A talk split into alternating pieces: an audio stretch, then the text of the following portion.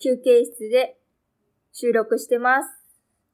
時々この部屋に利用者さんが入ってくるかもしれません。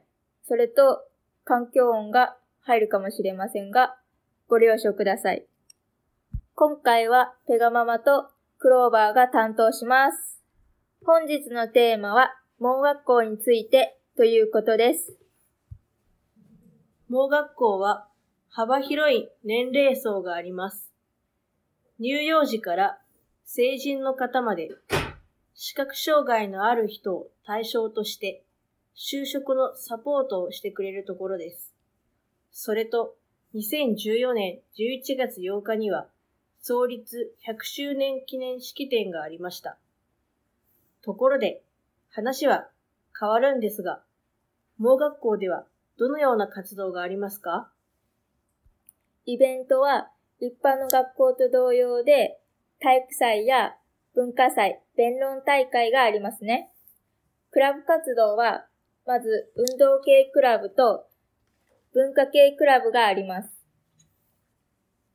運動系クラブはグランドソフトボール、卓球、ブラインドテニスがあります。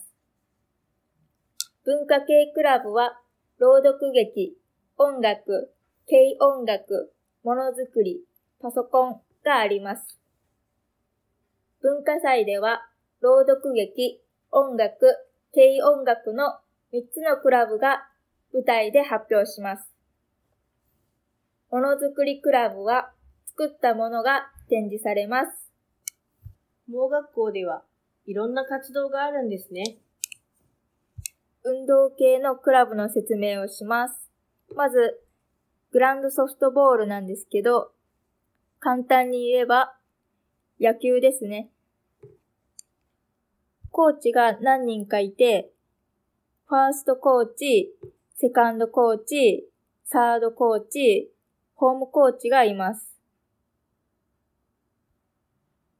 弱視プレイヤーと全盲プレイヤーがあります。それで、全盲プレイヤーが打って走るときに、その各コーチが手叩きをして、その方向に誘導します。グランドソフトボールのボールは投げるのではなく転がしてやります。ブラインドテニスは人に当たっても痛くない柔らかいボールを使います。そのボールの中には鈴が入っていて、その音を聞きながらプレイします。文化系クラブの朗読劇クラブは、普通の演劇と比べて全盲の人でもできるように、あまり動きが少なく、セリフ中心で構成されている劇です。音楽クラブと軽音楽クラブの違いは、音楽クラブの場合は普通の学校で言うと合唱部のようなものです。軽音楽クラブはロックや J-POP などのバンドを中心にバンド編成でドラムやシンセサイザーなどの楽器を使って歌を歌うクラブです。文化祭のパンフレットは生徒みんなで作ってます。パンフレットを作るときに全門の方は展示を使用するので展示用のも作るのですが、なかなかうまく変換できなくて、転訳ソフトでの転訳はすごく困難でした。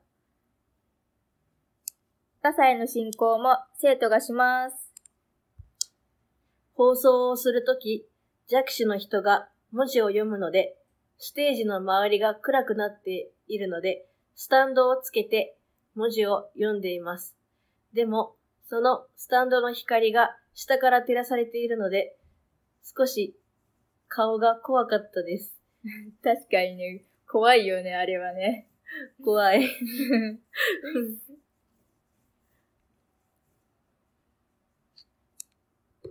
全盲の人は展示の原稿を読むのですが、見えていないので、マイクの位置がわからなくて、探していたら、顎や鼻などをマイクにぶつけることがあって、その音がゴンって響くと、つい笑ってしまいました。それ痛いよね。痛い。びっくりしたし、あ、読まなきゃって思って、痛いし、恥ずかしいし、なんとも言えない気持ちになって。弱視でもたまに見えんときあるけ、その時もなるかもしれんね。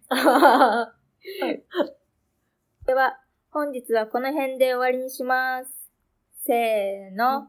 またねー